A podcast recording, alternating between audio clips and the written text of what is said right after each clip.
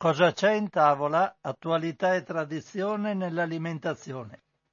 Un cordiale saluto, un augurio di buon pomeriggio a tutte le ascoltatrici e gli ascoltatori di Radio Cooperativa da Francesco Canova in questo giovedì 18 novembre 2021 e dal nostro favoloso studio B iniziamo anche oggi la trasmissione in diretta su tematiche alimentari. Sentiamo allora, partiamo subito come di consueto dai richiami. Ce ne sono alcuni, sono compendiati in varie giornate. Questi sono quelli compendiati nella giornata del 10 novembre 2021. Sempre richiami tratti dal sito ilfattoalimentare.it. Allora S. Lunga ha segnalato un richiamo precauzionale di un lotto di salamino rocchino a marchio salumificio La Rocca per la possibile presenza di salmonella. Il Ministero della Salute ha pubblicato anche l'avviso di richiamo del, di alcuni salamini rocchetto e alfiere, sempre per lo stesso motivo, per presenza eventuale di salmonella.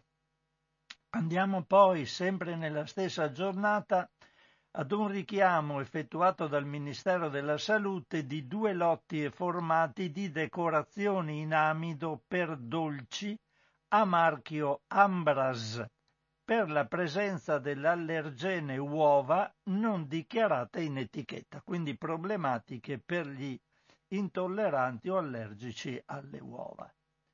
Passiamo, vediamo se c'è... No, in questa giornata non c'è niente altro, quindi passo ai successivi richiami che sono presenti nella giornata del 15 novembre.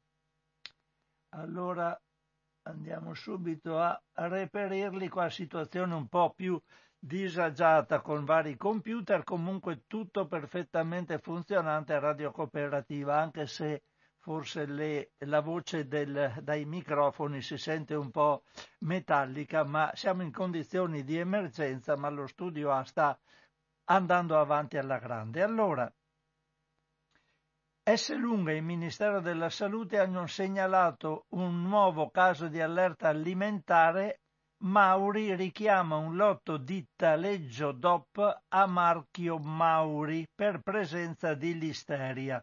Questo è quasi scaduto perché i termini di scadenza erano il 17 novembre ormai scaduto e il 20 novembre 2021, quindi tra due giorni. Comunque trattasi di taleggio DOP a marchio Mauri richiamato per presenza di listeria. Poi c'è un assieme di eh, pasta, penne rigate integrali bio consiglia e di farfalle numero 265 consiglia saper scegliere ritirate richiamate per rileva- eh, perché è stata rilevata la presenza dell'allergene senape, anche qui problemi di intolleranza o di allergie legate alla presenza di sesa- eh, senape. Andiamo alla fine ai richiami del giorno 16 novembre, che sono gli ultimi.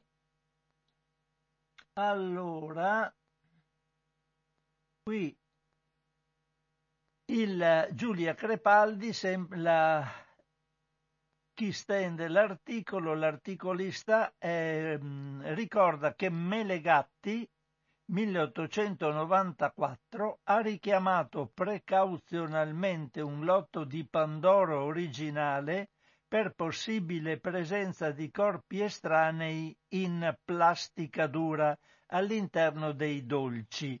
I dolci in questione sono venduti in confezione da 750 grammi con numero di lotto 210917 termine minimo di conservazione 30 aprile 2022.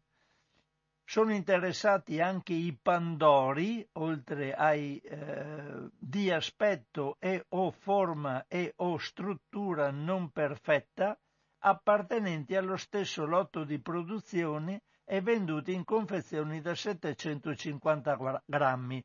Qui mi premuro di dare il numero di lotto perché siamo in periodo natalizio e Pandori e Panettoni girano e eh, Melegatti non ha bisogno di avere problematiche eh, legate ai suoi eh, per questa disgrazia che è capitata per possibile presenza di corpi estranei di plastica all'interno di questo lotto di Pandori e quindi stare attenti ai Pandori melegatti del lotto 210917 che è l'unico interessato a quanto pare a questa problematica.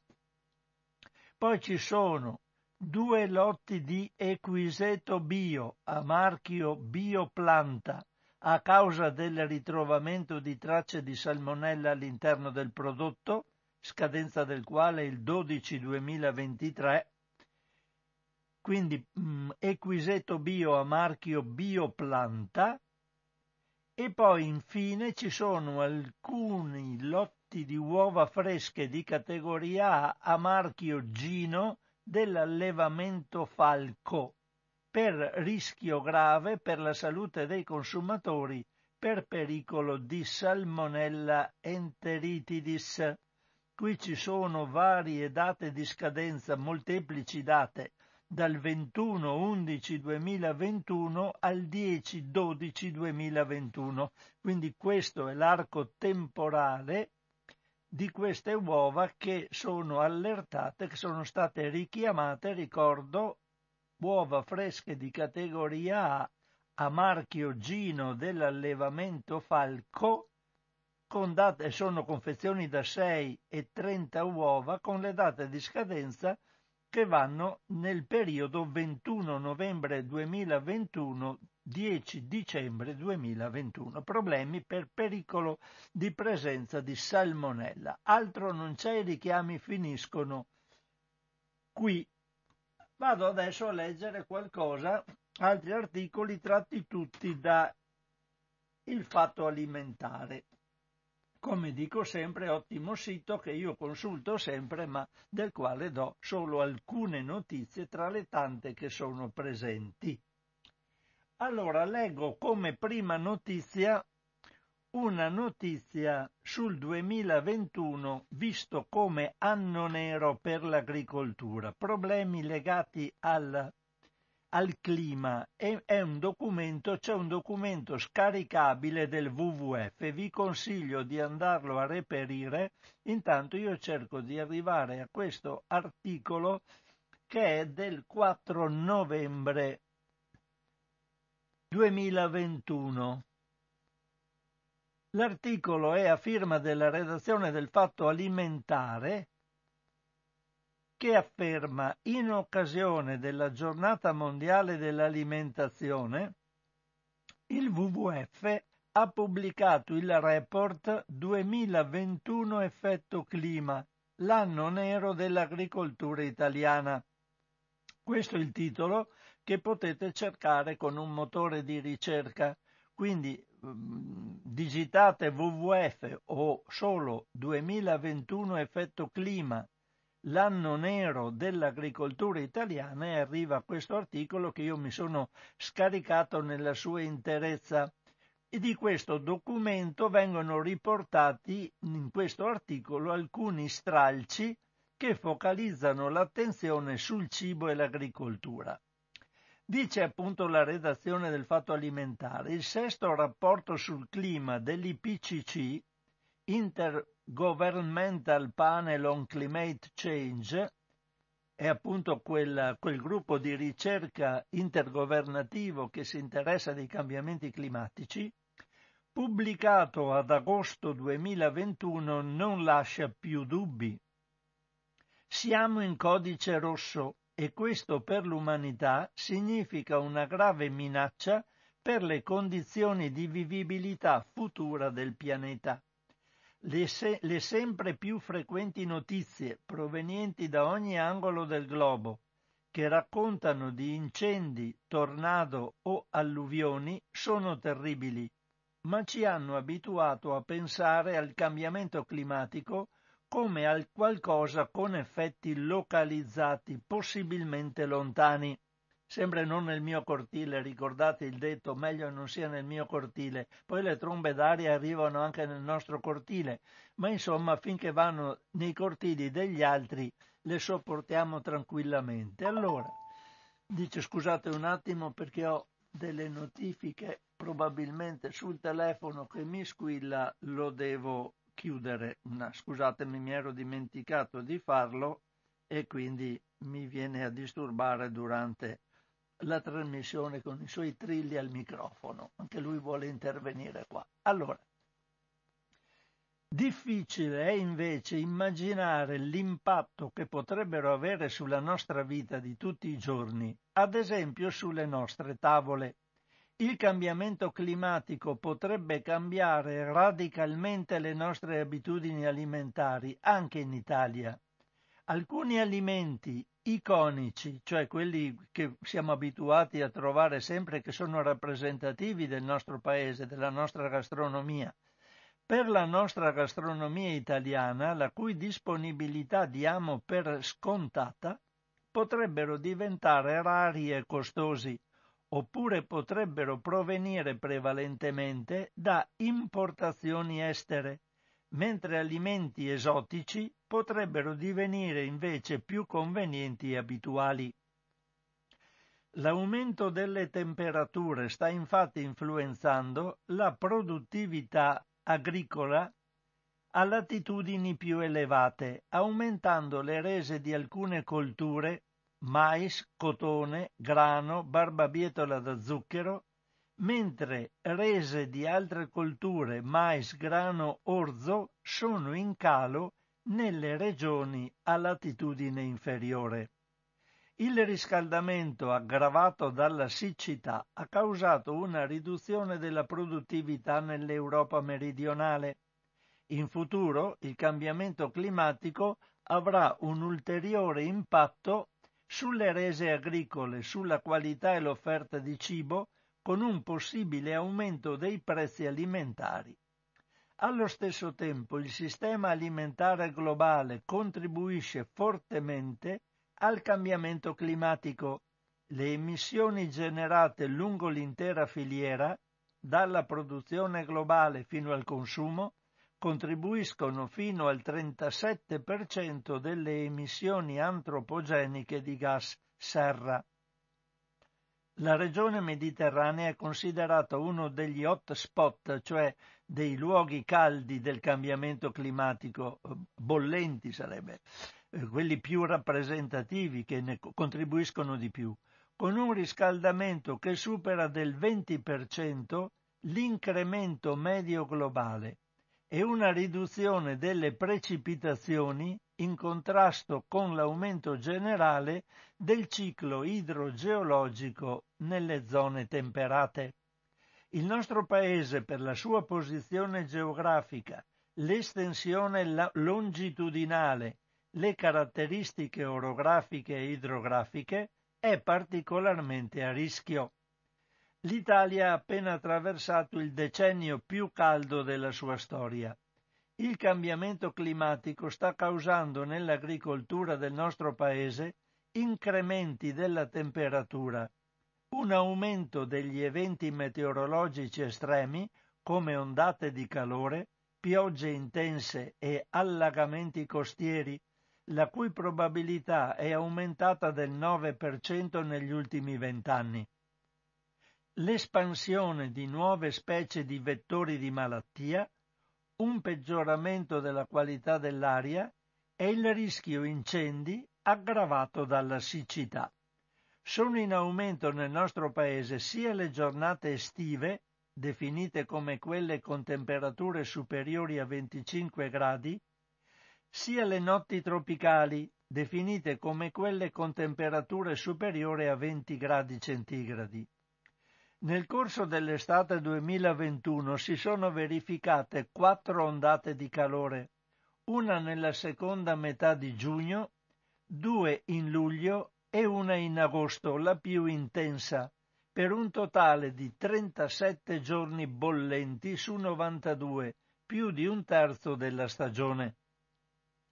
L'11 agosto a Siracusa si sarebbe raggiunta la temperatura record di 48,8 gradi, il più alto valore nella storia meteorologica italiana, con 200 anni di rilevamenti, e costituirebbe anche il record di temperatura per l'Europa continentale. Pensate, 48,8 gradi. Il rischio climatico per l'agricoltura può riguardare diversi effetti.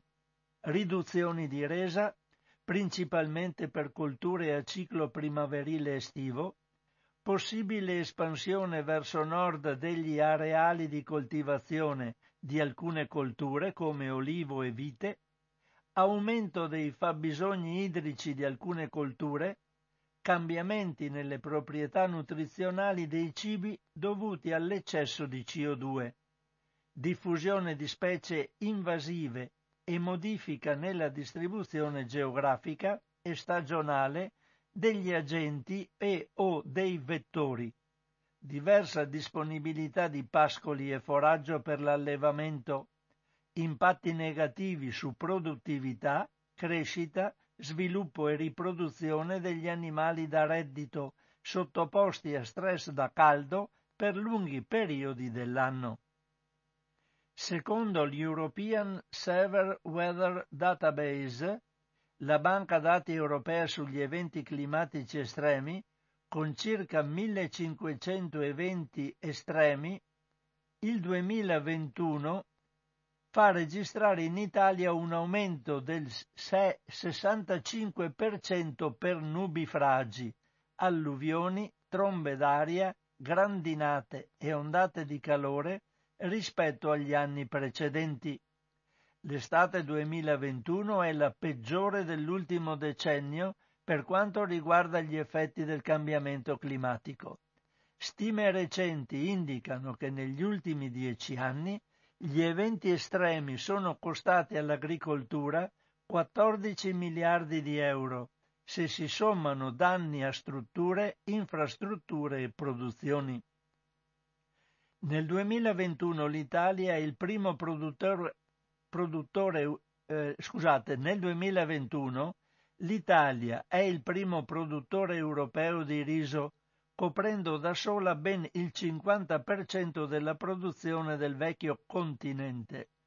Il 90% della produzione avviene in un'area geografica molto ristretta, il cosiddetto Triangolo d'Oro, compreso tra Pavia, Vercelli e Novara.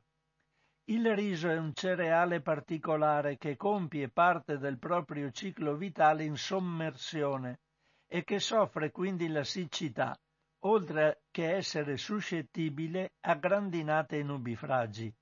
Le avversità climatiche hanno determinato un calo della produzione italiana del 10%. Sono oltre 120.000 le aziende agricole produttrici di frutta in Italia. Il 2021 è stato definito l'anno nero della frutta made in Italy nel corso dell'anno si è registrato un calo medio della produzione di frutta pari al 27%. Più di un frutto su quattro è andato perduto a causa degli effetti di eventi estremi e imprevedibili, quali gelate, siccità e grandinate.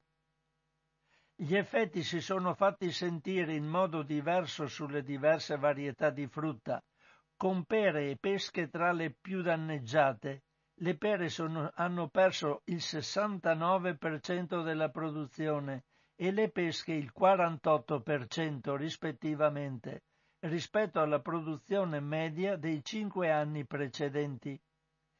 Nel Lazio si stima che nel 2021, a causa delle gelate tardive, l'agricoltura abbia perso in media il 70% della produzione delle nocciole. Trattandosi di un dato medio, si deve considerare che il danno non è stato omogeneo. Scusate. In tutto il territorio alcuni produttori hanno visto il loro raccolto azzerato, mentre altri hanno subito cali di produzione più o meno consistenti. Nel 2021 l'Italia si conferma il primo produttore mondiale di vino, con una stima di 44,5 milioni di ettolitri. Nonostante un calo medio, scusate qui c'è un errore di battitura, quindi non capisco cosa voglia dire, nonostante un calo medio della produzione del 9% rispetto all'anno precedente, quindi il 2021.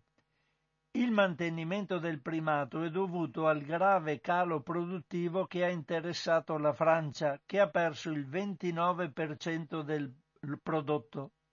Il dato apparentemente ottimistico c'era in realtà una situazione molto diversificata nelle diverse regioni italiane e nei differenti areali di produzione.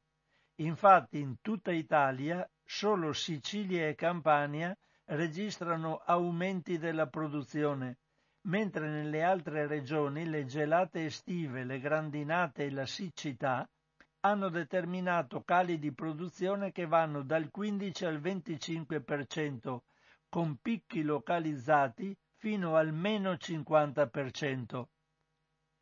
Altro prodotto iconico dell'agricoltura italiana e mediterranea, l'olio di oliva, viene prodotto a partire da più di 500 cultivar specifiche del nostro territorio.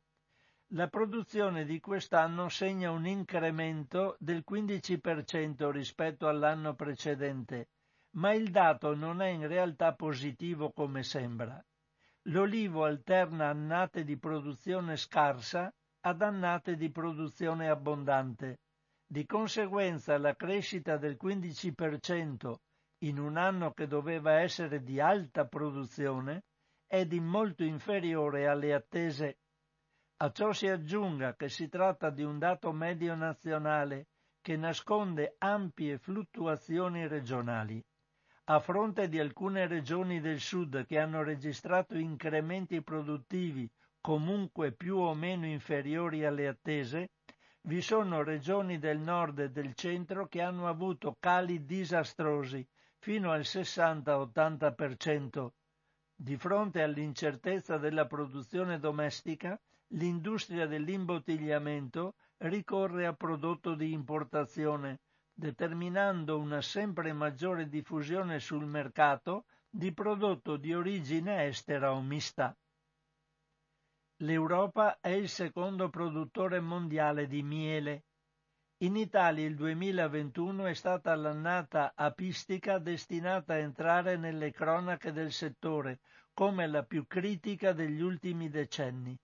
La produzione italiana di miele è stata pesantemente compromessa prima dal freddo tardivo nella primavera 2021, che ha danneggiato le fioriture del tarassaco e del ciliegio, con anche la quasi totale perdita della produzione del miele di acacia, così come sono andate perse le fioriture di mandorlo, ciliegia, aspodelo, trifoglio e agrumi al sud, azzerando le produzioni di nettare necessario per permettere alle api di nutrirsi e svilupparsi. Il risultato è stato un calo fino al 95% della produzione di miele, diffuso su tutto il territorio nazionale, al punto che è stato annullato un importante appuntamento fieristico la settimana del miele di Montalcino.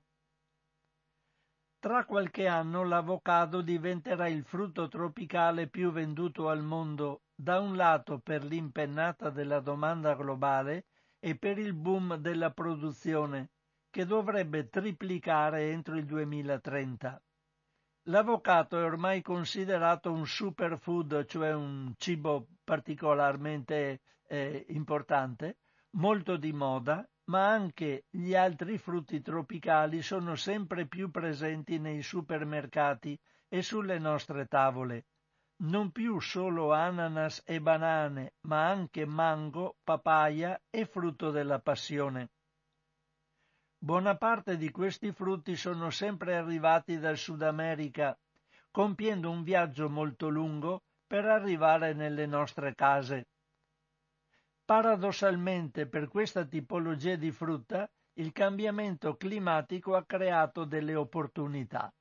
È il caso della produzione di frutti tropicali sul territorio italiano, prioritariamente in Sicilia e in misura minore in Calabria e Puglia, un trend in costante crescita, con superfici raddoppiate negli ultimi tre anni, soprattutto ad opera di giovani agricoltori.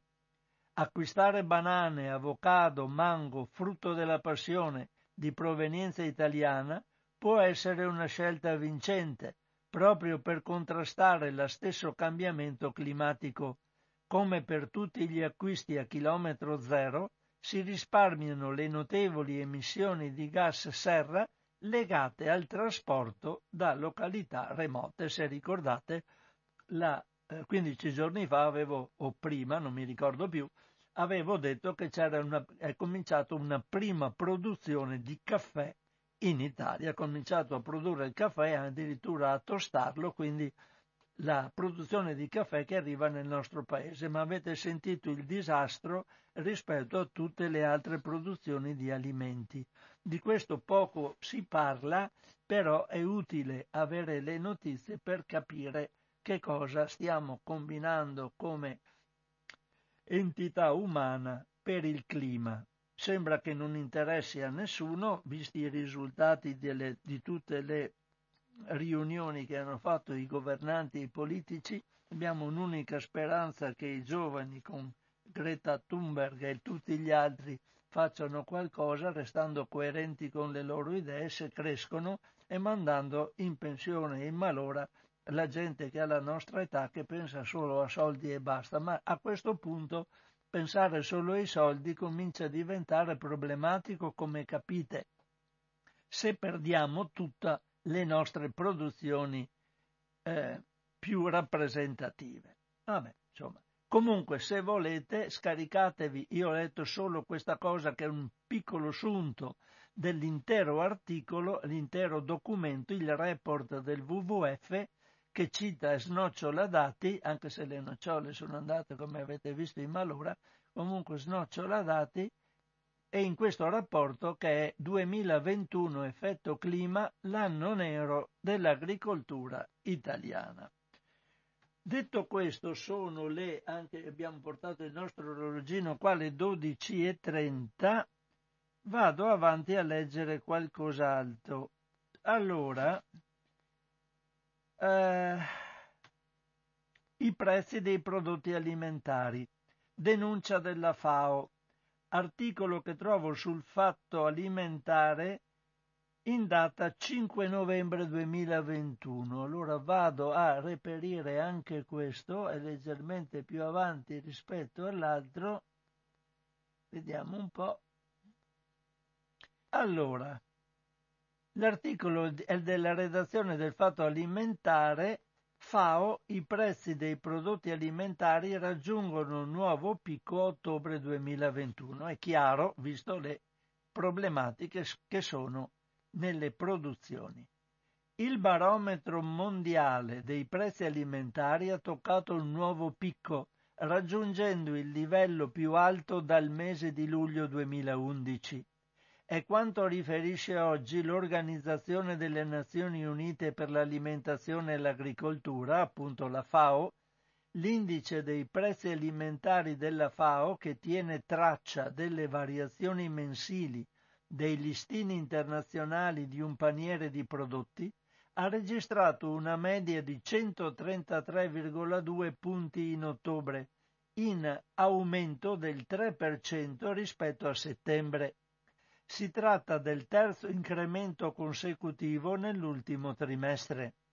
Ma vediamo cosa è successo nei vari settori. Il listino dei cereali in ottobre è aumentato del 3,2% rispetto al mese precedente, con i prezzi mondiali del grano in crescita del 5% a causa dell'inasprimento delle disponibilità globali e della riduzione dei raccolti in Canada, Russia e Stati Uniti. Anche i prezzi internazionali degli altri principali cereali sono aumentati di mese in mese. Un altro prodotto importante per l'economia domestica è l'olio, aumentato del 9,6% ad ottobre, raggiungendo il massimo storico. L'aumento è stato trainato dal rialzo delle quotazioni degli oli di palma, soia, girasole e colza. I prezzi dell'olio di palma sono, sono aumentati per il quarto mese consecutivo per la produzione debole in Malesia a causa della continua carenza di manodopera migrante. Qui calano i migranti, comunque loro continuano a deforestare da tutte le parti per piantare olio di palma, cosa che aumenterà il disastro climatico. Torno all'articolo. Anche l'indice dei prodotti lattiero-caseari è aumentato di 2,6 punti rispetto a settembre, a causa dei compratori che cercano di aumentare le scorte. C'è aggiotaggio, tutti quanti cercano di mh, cautelarsi in modo da avere più scorte del, del passato, vista la, le problematiche che stanno arrivando. Al contrario, i prezzi del formaggio sono rimasti sostanzialmente stabili, poiché le forniture dai principali paesi produttori sono state adeguate a soddisfare la domanda di importazioni. La carne segna un indice in discesa dello 0,7% per il terzo mese consecutivo. Le quotazioni internazionali di carni suine e bovine sono diminuite per i minori acquisti dalla Cina e un forte calo delle quotazioni per le forniture di bovini in Brasile. Al contrario, i prezzi del pollame e della carne ovina sono aumentati, spinti dall'elevata domanda globale e dalle scarse prospettive di espansione della produzione. L'indice FAO dei prezzi indica un listino dello zucchero in discesa dell'1,8% da settembre, segnando il primo calo dopo sei aumenti mensili consecutivi. La riduzione è giustificata da grandi forniture esportabili da India e Thailandia, nonché di un indebolimento del real brasiliano rispetto al dollaro statunitense, quindi le valute, variazioni di valute che creano variazioni di prezzi. Anche questo l'abbiamo intanto incamerato come notizia. Eh, qui c'è un articolo sempre della FAO del 12 novembre 2021 che riguarda invece l'espansione agricola e che causa deforestazione. Qui c'è la rincorsa per avere più aree produttive in agricoltura e la deforestazione aumenta. Vado a questo articolo che è del 12 novembre. Vediamo un po'. Scusatemi, ma qui c'è Ah, eccola qua. Allora, l'articolo è a firma di, de, sempre della redazione del Fatto Alimentare. Quasi il 90% della deforestazione globale è causato dall'agricoltura e dall'allevamento, molto più di quanto si pensasse. Lo rivelano i risultati del Global Remote Sensing Survey della FAO, l'Organizzazione delle Nazioni Unite per l'alimentazione e l'agricoltura. Secondo lo studio realizzato in collaborazione con la NASA e con Google, a livello globale oltre il 52% della perdita di foreste è attribuibile alla conversione in campi coltivati, mentre un altro 37,5% è dovuto alla creazione di nuovi pascoli per il bestiame. Le principali cause di deforestazione, tuttavia, non sono le stesse dappertutto nel mondo. In Africa e in Asia, per esempio, circa tre quarti degli ettari di foresta persi vengono trasformati in terreni agricoli, in Sud America, Oceania e Nord America, invece, la causa primaria di distruzione delle foreste è la creazione di nuovi pascoli. Solo in Europa la produzione alimentare non è il principale fattore alla base della deforestazione, ma lo sono lo sviluppo urbano ed, e le infrastrutture. Anche se i dati confermano che la deforestazione sta rallentando, le foreste pluviali tropicali restano ancora sotto forte pressione da parte dei terreni agricoli e dei pascoli.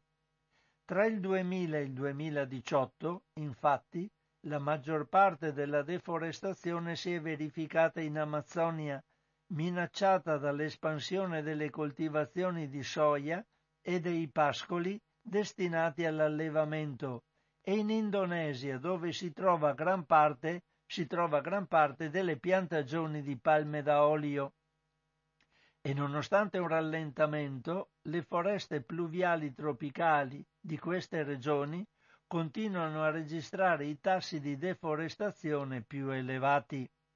Secondo l'ultima valutazione globale delle risorse forestali della FAO, abbiamo perso 420 milioni di ettari di foresta dal 1990, ha dichiarato il direttore generale Ku Dong-yu in un discorso in occasione del COP, della COP26, la conferenza sui cambiamenti climatici delle Nazioni Unite.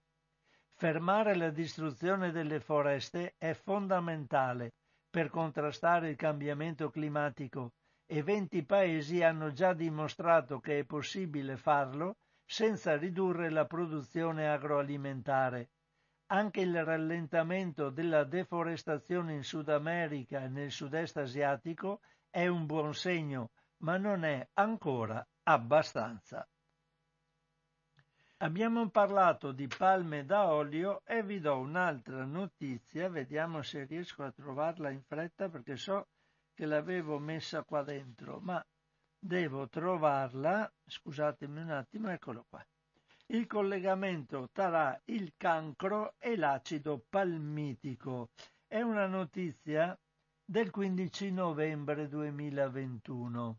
Do queste notizie, dicono che sono un diffusore di notizie catastrofiche, ma dare la cipria sopra a qualcosa che sta morendo non serve a nessuno, quindi è inutile parlare di cose buone quando le cose vanno male. La gente deve essere informata e poi si agisce di conseguenza. Se vogliamo che la terra viva senza di noi, alla terra se ne, la terra se ne frega assai della nostra presenza. La nostra presenza deve essere più che altro cara a noi, specie umana, per gli altri la terra se non la facciamo scoppiare proprio anche senza di noi va benissimo avanti. Allora, questa notizia del 15 novembre del 21 è a firma di Agnese Codignola. L'acido palmitico, probabilmente il più rappresentato tra gli acidi grassi saturi alimentari, può essere dannoso per i vasi e in generale per il metabolismo ma potrebbe anche aumentare il rischio che in caso ci siano cellule tumorali si formino metastasi. Lo suggerisce uno studio appena pubblicato su Nature e coordinato dagli scienziati dell'Università di Barcellona, già autori nel 2017 di un'altra ricerca che andava nella stessa direzione, ma non spiegava i meccanismi attraverso cui si determinerebbe l'azione pro-metastatica. In questo caso i ricercatori hanno utilizzato delle cellule di melanoma e di tumori del cavo orale prelevate dai pazienti e le hanno esposte brevemente a una concentrazione di acido palmitico simile a quella media che si determina in una dieta ricca di questo acido grasso, presente non solo nell'olio di palma, ma anche nella carne, nei formaggi, nel latte e in molti vegetali. Quindi hanno verificato la capacità di formare metastasi delle cellule una volta trapiantate nei modelli animali e hanno confermato che risulta molto aumentata. Utilizzando tecniche analitiche sofisticate, hanno poi descritto che cosa accade nel dettaglio. In sintesi, l'acido palmitico favorisce attraverso l'attivazione di specifici geni la formazione di un microambiente positivo per la proliferazione delle cellule maligne. Inoltre richiama il sistema nervoso che innerva la massa in crescita e producono fattori che aiutano le cellule tumorali ad entrare in circolo e ad andare a colonizzare altre sedi, cioè a formare metastasi. Uno dei passaggi più preoccupanti di tutto il fenomeno è il fatto che l'acido palmitico riesce ad imprimere una memoria stabile del suo passaggio. Anche se il contatto con la cellula tumorale è breve, gli effetti che si determinano restano virtualmente per sempre. I tumori con forte capacità metastatizzante se trapiantati in diverse generazioni di animali, restano identici, anche senza alcuna esposizione all'acido palmitico. In altre parole, la più spiccata tendenza a formare metastasi è permanente. Gli acidi grassi oleico e linoleico, al contrario, non mostrano nessuno di questi effetti se utilizzati nello stesso modo. Questa è un'ottima notizia per chi sostiene il consumo di olio di oliva, di sesamo e di altri vegetali a basso contenuto di acido palmitico, al posto di quello di palma e dei suoi simili. Anche questo, siccome l'olio di palma è in, molte, in molti alimenti, stiamoci attenti e cerchiamo di evitarlo per chi vuole. Per chi se lo vuole mangiare, se lo mangia. Allora, sono le 12.45, no, attivo la linea telefonica consueta di Radio Cooperativa, faccio il mio primo esperimento nello studio B, vediamo se le telefonate mi arrivano, ma sono arrivate a tutti, quindi spero arrivino anche a me. Allora, vado a vedere, sì, c'è una telefonata, allora parto subito a sentire Pronto in diretta. Eh, ciao, pronto, sono Enrico. Scusa, ciao, brevissimo. Ciao, Enrico. ciao. Eh, questa mattina avevo detto una cosa no, su, sul fatto che i cambiamenti climatici erano stati rilevati già 50 anni fa, Se, cioè erano stati preconizzati a meno che non si procedesse a un cambio di, di indirizzo. Ora, naturalmente, quando parla Enrico deve essere sempre contestato, allora Precisazione, non era il club di Roma, era la traduzione in italiano della rivista Chance et Vie francese, che io poi anche per esercitarmi me la compravo anche nella lingua originale. Primo.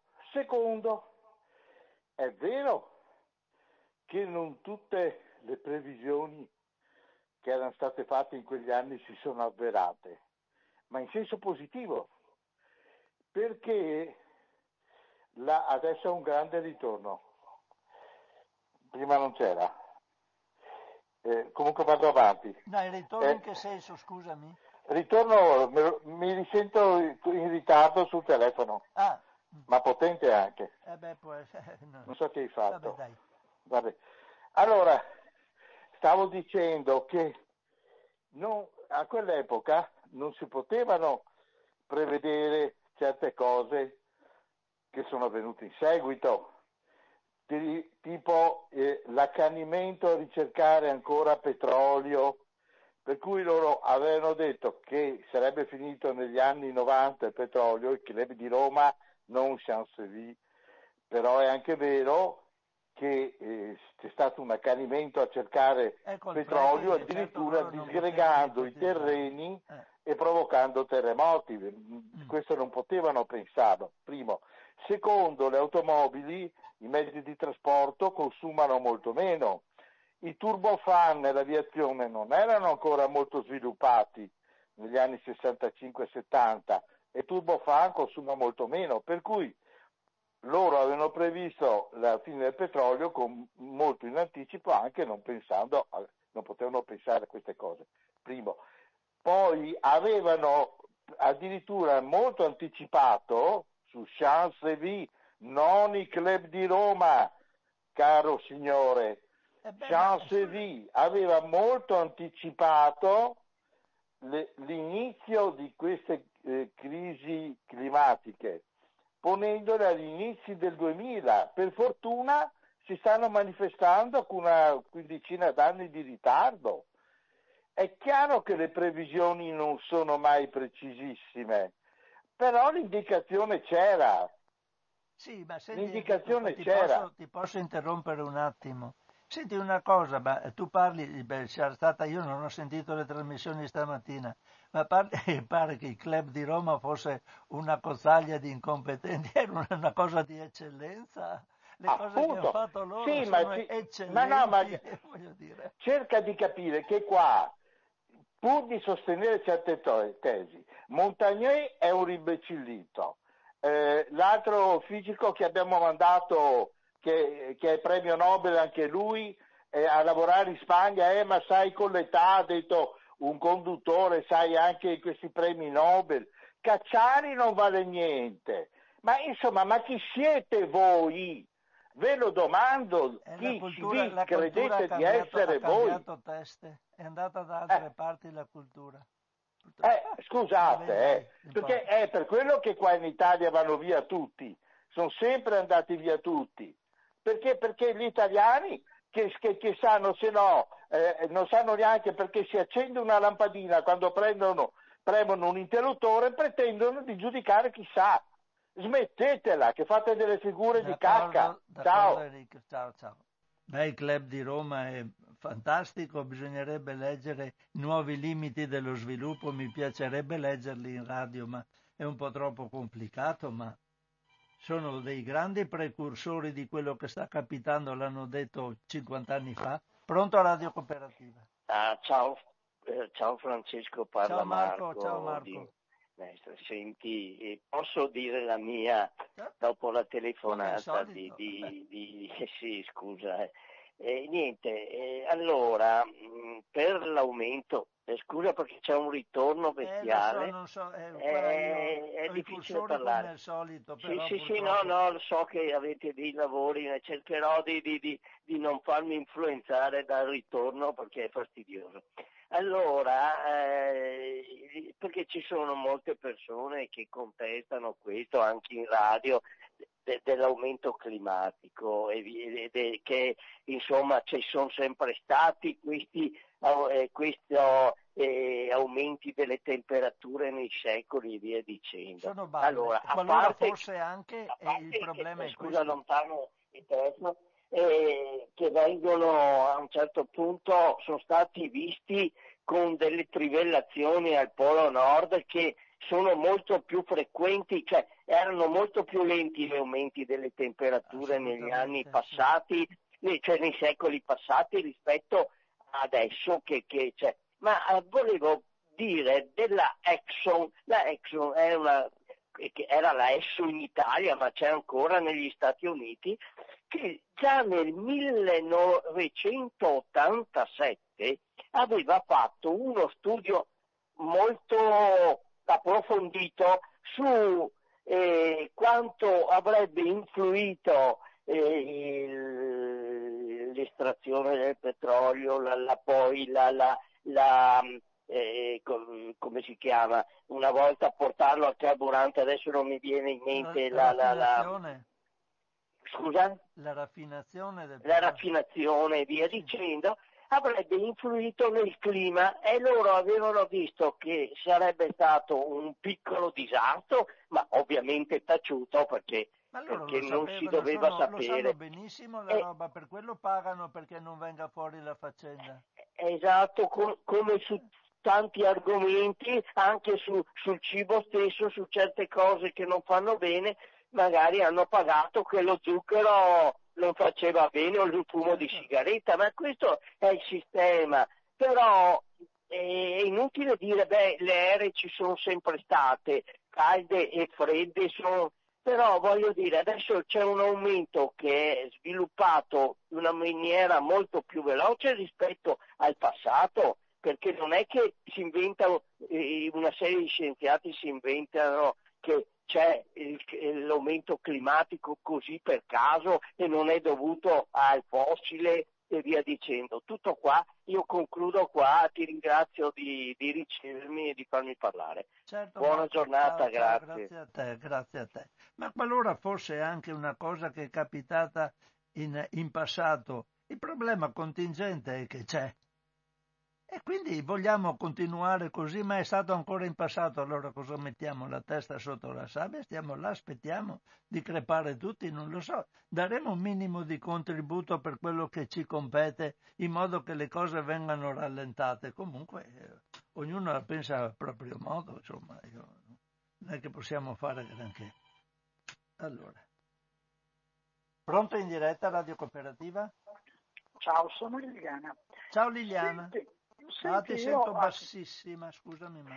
senti, io ascolto qualche volta la tua trasmissione, però quest'oggi mi sono soffermata alle tue letture. E, se- cioè, è vero che vengono rubate le terre, eh, la- l'Amazzonia e terre rare e così via elencando per allevamenti, eh, per fare tante belle bistecche che finiscono sui nostri... No, no, scusami, non ho parlato di terre rare, di foreste. eh. No, no, no, di, eh, tu hai, parla- hai accennato anche al, al Brasile, hai parlato tutta di una serie di problemi che si sta, ehm, i raccolti sono inferiori al previsto dovuti a varie, per varie ragioni e questi, mh, questi territori molto spesso sono, eh, sono ex foreste, la deforestazione Certo, e così sì. via. Ecco, allora io vorrei dire, ma l'educazione alimentare in questo paese non esiste più? Io vedo ogni tanto quella bella trasmissione che si chiama Indovina chi viene a cena o Indovina Sì, cosa c'è bella. in tavola. Sì. E che cosa ti fa vedere? Ti fa vedere di come sono cambiati gli usi e costumi di questo paese. Si, si stramangia, ehm, c'è una- un aumento di obesità e quindi di malattie legate all'obesità, in primis il diabete. Mhm. Ogni tanto si sente parlare della dieta mediterranea anche in questa radio, qualcuno parla di dieta mediterranea e poi senti i menù che fanno di dieta mediterranea proprio non hanno minimamente idea di che cosa sia. Quindi se non c'è anche un'educazione, un'informazione alimentare come Dio comanda, parlare che questi sono brutti e cattivi che ci portano via i territori, le foreste eh, per eh, la carne piuttosto che l'olio di palma che serve per la Nutella. Ecco, tu eh, prova a vedere i reparti dove c'è la Nutella. Guarda lo spazio che ha la Nutella rispetto ad altre, per Sì, esempio sì, tu dici che la domanda fa l'offerta.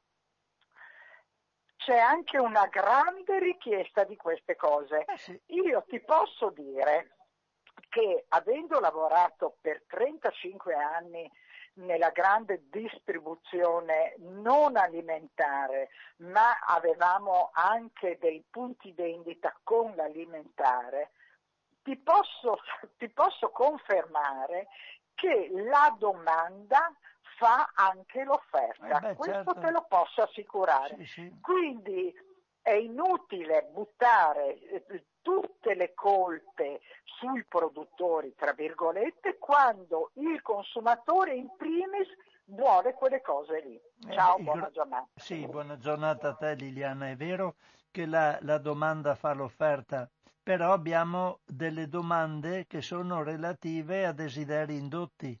Cioè purtroppo la nostra ehm, ci vuole una capacità di discernere fino a che punto ci impongono di desiderare determinate cose. Quello è il grosso problema. Investono miliardi per creare la domanda e di conseguenza danno l'offerta. L'offerta che loro hanno ce l'hanno e quindi senza la domanda non potrebbero vendere i beni e pagano profumatamente per indurre metodologie per creare la domanda. E il grosso problema è quello, eh, quindi dobbiamo, eh, se non diventiamo consapevoli che c'è questo ciclo perverso. Pronto? Radio Cooperativa. Ciao carissimo, sono Piero. Ciao Piero. Abbasso la radio perché sento che c'è un po' Eh, lo, purtroppo eh, non, più di Senti, non posso fare. per, per me, eh, eh, io posso avere tanti difetti, però penso che non mi consideri un ruffiano. Pronto? Sì, sì, sei in diretta. Non mi consideri un ruffiano. No, io. No, non sono uno che voglio dire, mi sembra che parlo crudo e parlo diretto anche Sì, gradevole. ma, se eh, le scusami se puoi alzare un po' la voce perché io sinceramente no. Mi senti meglio così? Mm, No, io no, ma spero che chi ascolta senta meglio di me. Beh, volevo, Ecco, volevo adesso dirti, sì, dai un po' meglio. Volevo, volevo dirti che a me fai la trasmissione che piace di più della settimana e hai un'educazione intellettuale e di conseguenza a me sembra che stai eh, facendo uscire il meglio da tutte le persone che intervengono. Questa è la mia sensazione. Cioè è un piacere ascoltare te e- ed è stato un piacere sentire de- de- degli interventi che ho trovato proprio di qualità. Ok, grazie questo- per quanto mi riguarda, non so, va bene? No, ho fatto la premessa, sai, perché cioè, no, penso che io ho tutta una vita che parla, non sono certo un ruffiano.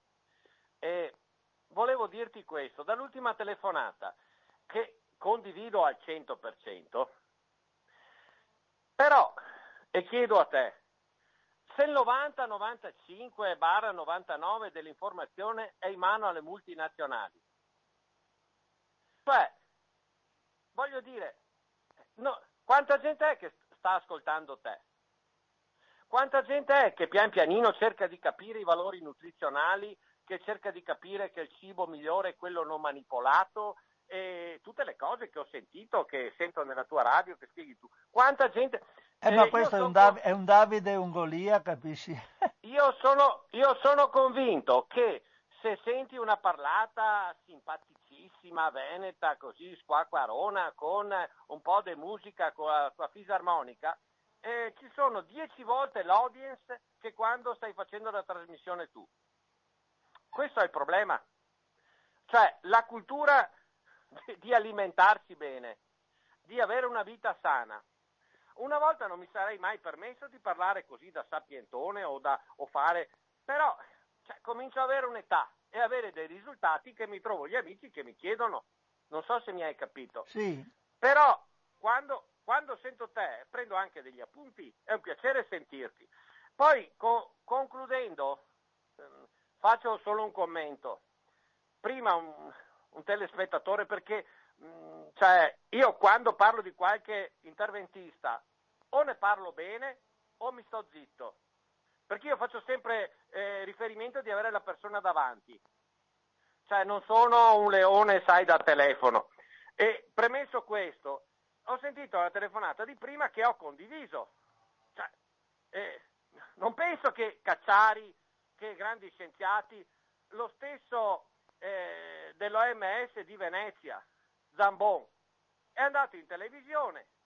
Abbiamo visto una persona per bene, tipo te, che parlava in modo pacato, il dottor Zambon, ha scritto il pesciolino dell'OMS, ha scritto delle cose terribili, gli hanno censurato il libro, ma lui non è stato arrestato, non l'hanno censurato.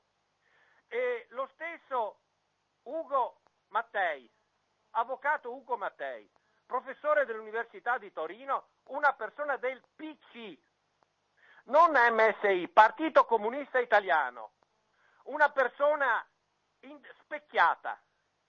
Cioè, ma tu l'hai sentito? Cioè, noi, noi troviamo, perché ritorno sempre a rimbalzo, noi dobbiamo farci una coscienza alimentare, una cultura. Sì, ma apri la televisione e vedi Bassetti e Ugo Mattei.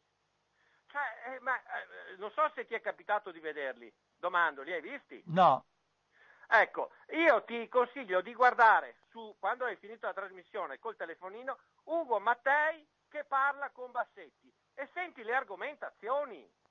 Perché qui siamo a livelli che noi dobbiamo farci un'idea, ma quando eh, fai una conversazione efficace, portando dati, numeri, fonti, vanno sulla persona, non vanno sui contenuti, dicono io ti contesto A, B, C, no, ma tu chi sei, cosa fai? Io devo sapere, ma, ma, ma che cazzo Va vuoi? bene Hai Piero, capito? dai. Oh, Eh, concludo, concludo dicendoti l'ultima, proprio ultimissima cosa. Cioè, se queste persone alla fine cioè, non sono uscite di senno, cioè, come puoi farti un'idea continuando a sentire una novella di questo che ti fa vedere, ma questo è morto perché eh, non si... eh, ma perché non ci ha fatto vedere, non so, quei due signori siciliani che in una televisione ci ha fatto vedere che hanno fatto il vaccino e dopo una settimana due ragazzi Sì, va di bene, 30, dai, 35 adesso- anni sono morti. sì, Noi non li d'accordo. abbiamo mai visti. Va bene Piero? Scusa, e, e Kennedy, Salutiamo, dai, adesso, Kennedy, perché sennò, eh. avvocato Kennedy, finché contestava le OGM era l'avvocato Kennedy, adesso è diventato il cretino della famiglia Kennedy. Sei Va bene eh? Piero, abbiamo capito il tuo Ciao, pensiero. ciao, grazie, ti grazie saluto, mille ti saluto, dai, siamo passati ai, ai vaccini, ma non perché eh, so che c'è questo tema, ma interessa relativamente, cioè interessa la salute pubblica più che le contestazioni. non- vabbè, sapete come la penso, non ho grossi problemi. Allora, adesso vorrei parlare di, di, di, di Vediamo un po'. Avevo segnato altre piccole cose che però erano su un settore diverso.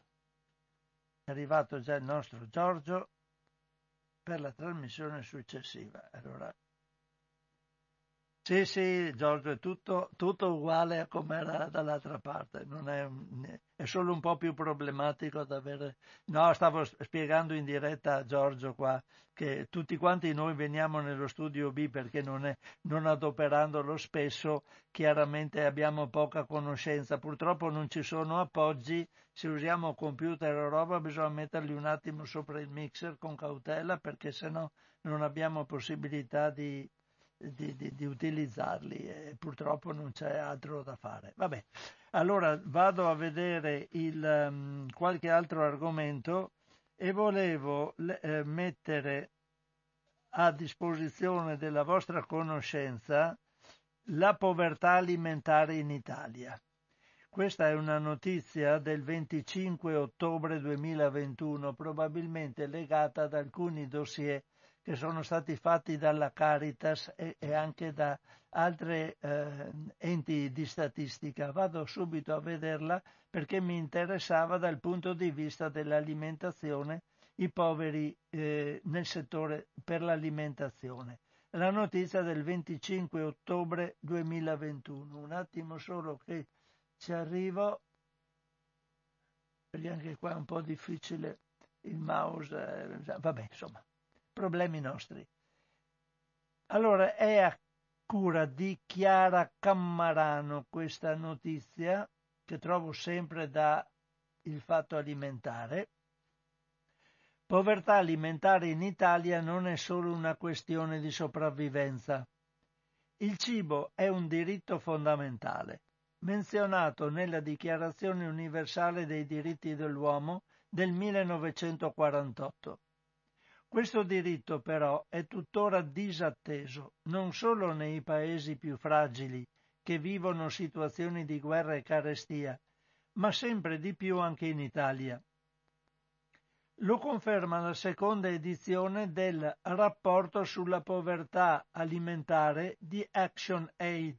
Quindi questa potete cercarlo anche questo se vi interessa con un motore di ricerca rapporto sulla povertà alimentare, fatto da Action, è scritto Action Aid, Action Aid, rapporto sulla povertà alimentare, diramato in ottobre in occasione della giornata mondiale dell'alimentazione.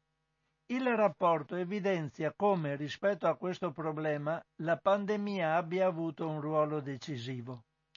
A un anno e mezzo di distanza dal suo esordio, infatti, i dati Istat registrano un aumento di un milione di poveri assoluti e, come ricorda anche ActionAid, la povertà economica è un fattore fondamentale nel determinare la mancanza di accesso a un cibo adeguato. Nella nostra prima pubblicazione spiega Roberto Sensi, responsabile del programma Povertà alimentare dell'associazione, avevamo lanciato l'allarme relativo all'acuirsi del problema a causa del Covid. Ora abbiamo visto che si tratta di un problema che sembra destinato a perdurare. In primo luogo occorre però chiarire il particolare approccio al tema proposto da ActionAid.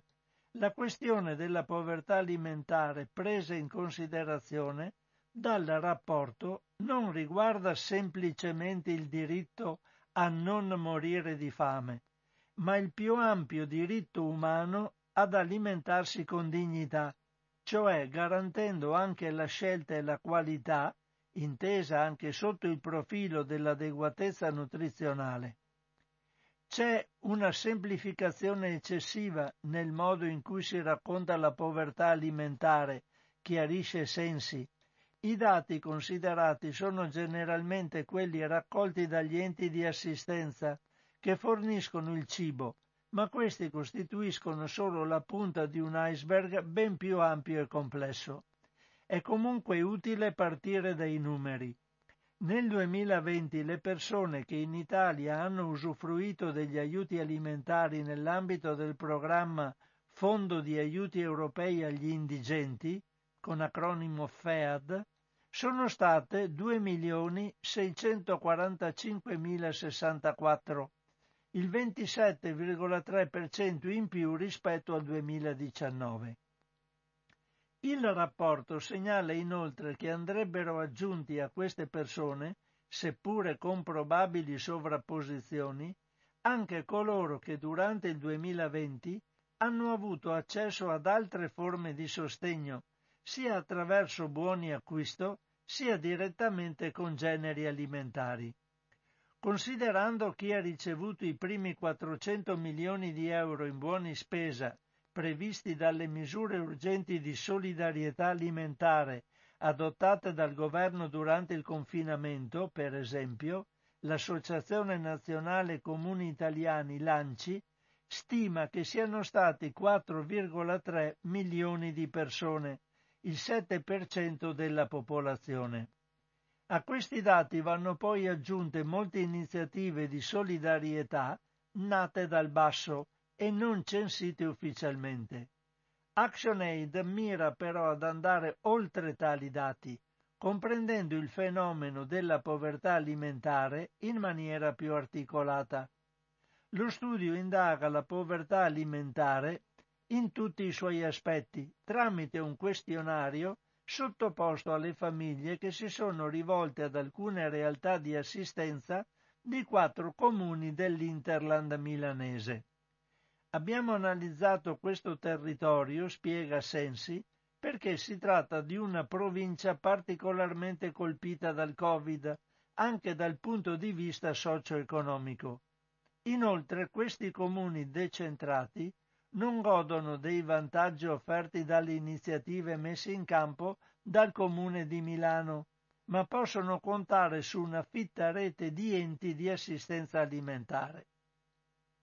L'analisi considera le diverse dimensioni della povertà alimentare, raccogliendo le sfide e le difficoltà che le famiglie affrontano per accedere a un cibo sufficiente nel contesto di una pandemia che ha ulteriormente precarizzato le loro esistenze.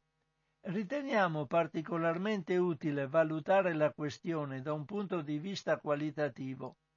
Un approccio esclusivamente quantitativo, infatti, non permette di attivare sistemi di contrasto efficaci, perché non considera che la domanda di aiuti alimentari è l'espressione visibile di un problema più profondo, che tocca aspetti fondamentali del benessere psicofisico. Il quadro che emerge dalle interviste realizzate da ActionAid, che con ogni probabilità sarebbe confermata anche se venissero indagati molti altri contesti della provincia italiana, è quello di una situazione nella quale sono le donne i soggetti più esposti. Queste infatti si fanno generalmente carico di garantire l'approvvigionamento alimentare per le famiglie, rinunciando, se necessario, a nutrirsi in maniera adeguata, a beneficio in particolare dei figli. Il problema comunque, è bene ricordarlo, non riguarda esclusivamente la quantità del cibo, ma anche la sua adeguatezza alle esigenze nutrizionali spesso ampiamente disattese anche quando si riesce a raggiungere un apporto calorico sufficiente. Se ricordate, questo è il grossissimo problema del cibo scarso che costa poco. Quindi un grosso problema è che chi vuole alimentarsi in modo corretto deve spendere di più. Di più. E quindi è chiaro che i, i, cibi a basso costo, il pollo che costa un euro, eh, mezzo euro al chilo, eh, lo viene comperato prima anche se viene allevato in modo schifoso. Perché? Perché la gente non può permetterselo, mangia così. Torno all'articolo. Le politiche di contrasto messe in campo finora, spiega Sensi, hanno avuto prevalentemente un carattere emergenziale. Con la pandemia però la povertà alimentare è diventata una questione sociale come non era da almeno trent'anni e i limiti delle iniziative attuate risultano oggi più evidenti. Il sistema della redistribuzione delle eccedenze, sviluppatosi negli ultimi anni, è senza dubbio utile. Il privato sociale e gli enti no profit fanno tanto, ma queste non possono essere le risposte delle istituzioni. Occorre in primo luogo che queste ultime si facciano carico di un'indagine statistica completa per valutare le dimensioni del problema e prendere contromisure adeguate. La distribuzione di cibo affidata alle associazioni non è quindi, secondo ActionAid, la risposta in grado di risolvere la questione in modo strutturale. Sarebbe piuttosto sarebbero piuttosto necessari un reale sostegno al reddito e un accesso gratuito e universale alle mense scolastiche, che andrebbero intese come servizio essenziale per tutelare una fascia fragile come quella dei bambini. Mi fermo volentieri su piccolo, queste tre piccole righe, perché eh, un reale sostegno al reddito, parliamo anche di reddito di cittadinanza, la gente deve avere, se è povera, da mangiare, non mostratemi quello che truffa e che va via in Ferrari. Mostratemi per cortesia nei vari media nazionali e nei vari giornaloni le persone che non hanno da mangiare e che sono eh, hanno la possibilità di avere un reddito che permette loro di avere qualcosa. Non considerateli, come dice Renzi, sono dei parassiti.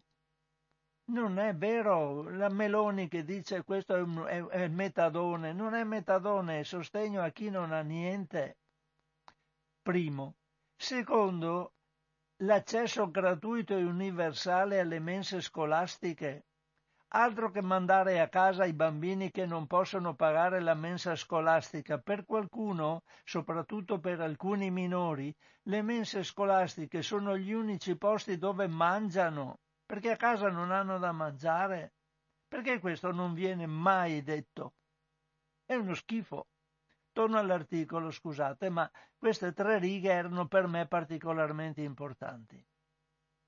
I buoni spesa erogati in occasione della pandemia hanno rappresentato un punto di partenza, sottolinea Sensi, ma hanno anche tanti aspetti critici, a partire dai criteri di distribuzione e dal carattere emergenziale.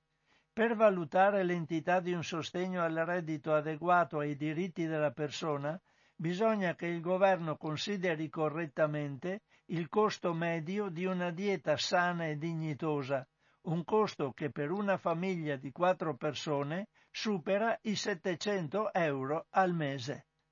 Ecco, questo è per avere una... Chi ha meno di 700 euro al mese non può avere una dieta sana e dignitosa per la sua famiglia. Ed è questo il, il, senso di tutto questo articolo che mi premeva condividere per voi. Allora, sono le 13 e 17 minuti, magari leggo un'altra cosetta e dopo finiamo anche la trasmissione. Vediamo, volevo condividere con voi ah, l'ennesimo sotto... Ah, intanto una cosa molto importante... Eh no, c'è una telefonata, allora la metto in diretta. Pronto Radio Cooperativa? Sì, ciao, sono Maria Grazia. Ciao Maria Grazia, Grazia purtroppo ti sento eh, pur... dal, dal, dal, eh, dall'aldilà, purtroppo meglio, bassissima. Meglio adesso? Eh, mo, boh, no, per, mio micro, per le mie cuffie no, ma prova. Eh, proviamo. Vai. Presto. Allora, condivido in pieno l'articolo che hai letto, i contenuti dell'articolo che hai letto. Condivido anche quanto detto da Liliana, aggiungendo nel rapporto fra produttore e consumatore che c'è un'altra circolarità malvagia in più, quella della suefazione. Quella? Ecco, eh, la suefazione ai dolci, come a qualsiasi altra cosa dopante, è difficile da superare e chiede una grande coscienza e volontà. Quindi il cerchio si chiude. Per quanto riguarda l'intervento di Enrichi, col quale sono pienamente d'accordo, io a quei signori che accusano i cosiddetti catastrofisti faccio una domanda elementare. Ci sono o no, non ci sono i vapori di agricoltura, um, come si chiama, eh, dei, dei, prodotti petroliferi in atmosfera? Sì. Se ci sono qualcosa fanno, non sono svaniti nel nulla. Beh, Quanti sono? In rapporto alla loro quantità ci, ci sono gli effetti. È inutile metterci la benda sugli occhi. E la stessa cosa si dica per tutti gli inquinanti che vanno nell'acqua, eh, nel terreno neg- e negli eh, organismi. Ecco, negare... grazie e, e, e, ciao a tutti, ho finito. Sì, ciao, ciao Maria Grazia. No, no, ma se vogliono, se si vuole negare il, il, la cosa che invece non può essere contestata, cosa bisogna fare? Ma c'è la gente che paga perché queste cose vengano dette e vengano fatte. Chi ha interessi paga continuamente e profumatamente i gestori dell'informazione e l'informazione è adeguata alla quantità di denaro che chi vuole vendere un bene utilizza per avere i bisogni indotti delle, delle persone. E cosa dobbiamo fare? I, negatori del, del, degli effetti climatici avversi dovuti all'ingerenza dell'essere umano sono quelli che guadagnano miliardi di dollari estraendo petrolio anche con il fracking. Cosa volete per continuare ad avere i loro soldi? Ci sono i sicari dell'economia, i sicari dell'economia fanno questo, il loro lavoro e non c'è niente di... Sono le 13.20. Leggo, voglio vedere, leggere questo articolo, vediamo un attimo. Volevo leggere, ah sì, volevo dirvi che ci sono ci sono, eh, hanno vietato adesso le, ehm, le, diete, le, le aste a doppio ribasso. Fortunatamente sono state, ne abbiamo già parlato, e ci sono le aste a doppio ribasso, sono state vietate, non le, non le dovrebbe, è una, un dettato europeo che le ha, ha, ha detto, mi pare, che non debbono più essere fatte. Una cosa che era stata molto utilizzata per esempio da Eurospin. Ne parlerò in una prossima occasione, vi leggerò l'articolo, adesso non ce l'ho con me, avevo portato altre cose, però mi interessa mettere l'ennesimo sottocosto Eurospin, è una notizia del 10 novembre 2021. Allora vado a reperirla eh, con un po' di difficoltà, vediamo un po'. Eh, dicevo, vediamo un attimo, adesso. Ah, mamma mia, ho perso anche la, la, la notizia, però eccolo qua. 10 novembre, vediamo un po' se ci arrivo. Eh, avevo completamente sbagliato nel mio elenco dove era la notizia, per forza non la trovavo più. Eccola qua. Non è una notizia molto lunga, ma mi interessava dare questa notizia perché è emblematica di, di, di come veniamo invogliati a comprare cose con prodotti civetta, con problematiche. Allora, è a firma della redazione del Fatto Alimentare. Eurospin ha lanciato una super offerta ai suoi affezionati clienti. Dal 19 al 21 novembre la catena discount ha infatti messo in vendita le arance Navel in rete da 2 kg al prezzo di 1,98 euro. Questo vuol dire proporre arance con un listino sotto costo pari a 0,99 centesimi al chilo. Il sito Ital Fruit News, segnalando questa offerta, sottolinea che si tratta di un altro colpo basso per i produttori di un comparto da tempo alle prese con le difficoltà causate da scarsa redditività, problematiche agronomiche in campo, concorrenza esasperata e ora anche dai costi delle materie prime. La provenienza delle arance Navel in offerta non è precisata, ma si tratta solamente dell'ultima di una serie di vendite sotto costo proposte da Eurospin. È sempre il sito Ital Fruit News ad aver segnalato già alla fine dello scorso febbraio il caso delle fragole in vaschetta da mezzo chilo vendute a 1,29 euro alle quali è seguita l'uva da tavola a 0,99 euro al chilo in luglio. L'evento più eclatante sul fronte dei prezzi è stato però la vendita di angurie il 14 agosto a 0,01 centesimi di euro al chilo. Beh, mi pare impossibile 0,01 centesimi. Sarà un centesimo, però insomma anche un centesimo di euro al chilo, insomma, non so, Giorgio qua che ride, cioè non so, con il vincolo di un solo pezzo per scontrino, non potevamo andare con un camion a prenderle. Un prezzo assurdo che ha creato polemiche nel settore. In quel caso però quantomeno eh, diversamente da quanto è accaduto con gli altri prodotti e sta accadendo con le arance, non si trattava di una primizia. Per essere corretti comunque va precisato che nel volantino di Eurospin, realizzato per promuovere la vendita dell'anguria super scontata, si precisa che alla filiera agroalimentare è stato corrisposto il giusto prezzo, la differenza di valore rispetto al prezzo di acquisto è stata messa da Eurospin per i suoi clienti. In pratica dice che ha pagato il produttore delle angurie in modo corretto.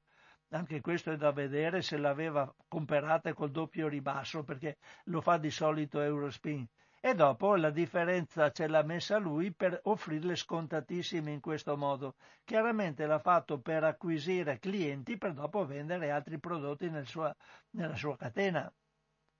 Le vendite sotto costo che fanno discutere non sono però un'esclusiva della catena di hard discount.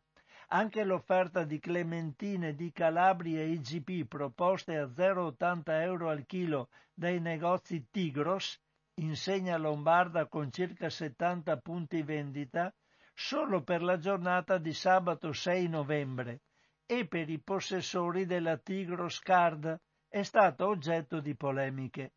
La questione di fondo è capire che in genere questi prezzi sono il frutto di iniziative di marketing. Si tratta dei cosiddetti prodotti civetta, pubblicizzati con una certa enfasi per attirare nel negozio clienti che una volta entrati si ipotizza faranno la spesa comprando quindi anche altri prodotti. Vabbè, insomma, sappiamo come funziona il mercato, ma è certo che uno che va a comprare arance e, e angurie e cose varie a questi prezzi, quando le vede sul mercato con i loro prezzi dovuti per, la, per, il produttore diceva che ladri sti qua il supermercato lo prendo le, eh, costano meno e non si rende conto che l'avevano fatto per attirarlo e vendere tutto il resto. Sono le 13.27 minuti, chiudo qua la mia trasmissione di oggi di cosa c'è in tavola. Vi ricordo che siete stati all'ascolto di Radio Cooperativa che Radio Cooperativa, soprattutto viste le nostre attuali contingenze di spese per l'adeguamento dei nostri studi, abbiamo sempre più bisogno di contributi da parte degli ascoltatori, per essere sempre più al top per voi e quindi mm, andate sul sito www.radiocooperativa.org e potrete avere la possibilità di trovare le metodologie per darci qualche soldino della qualcosa già vi ringraziamo in anticipo. Un caro saluto a tutti, una risentirci in una prossima occasione da Francesco Canova.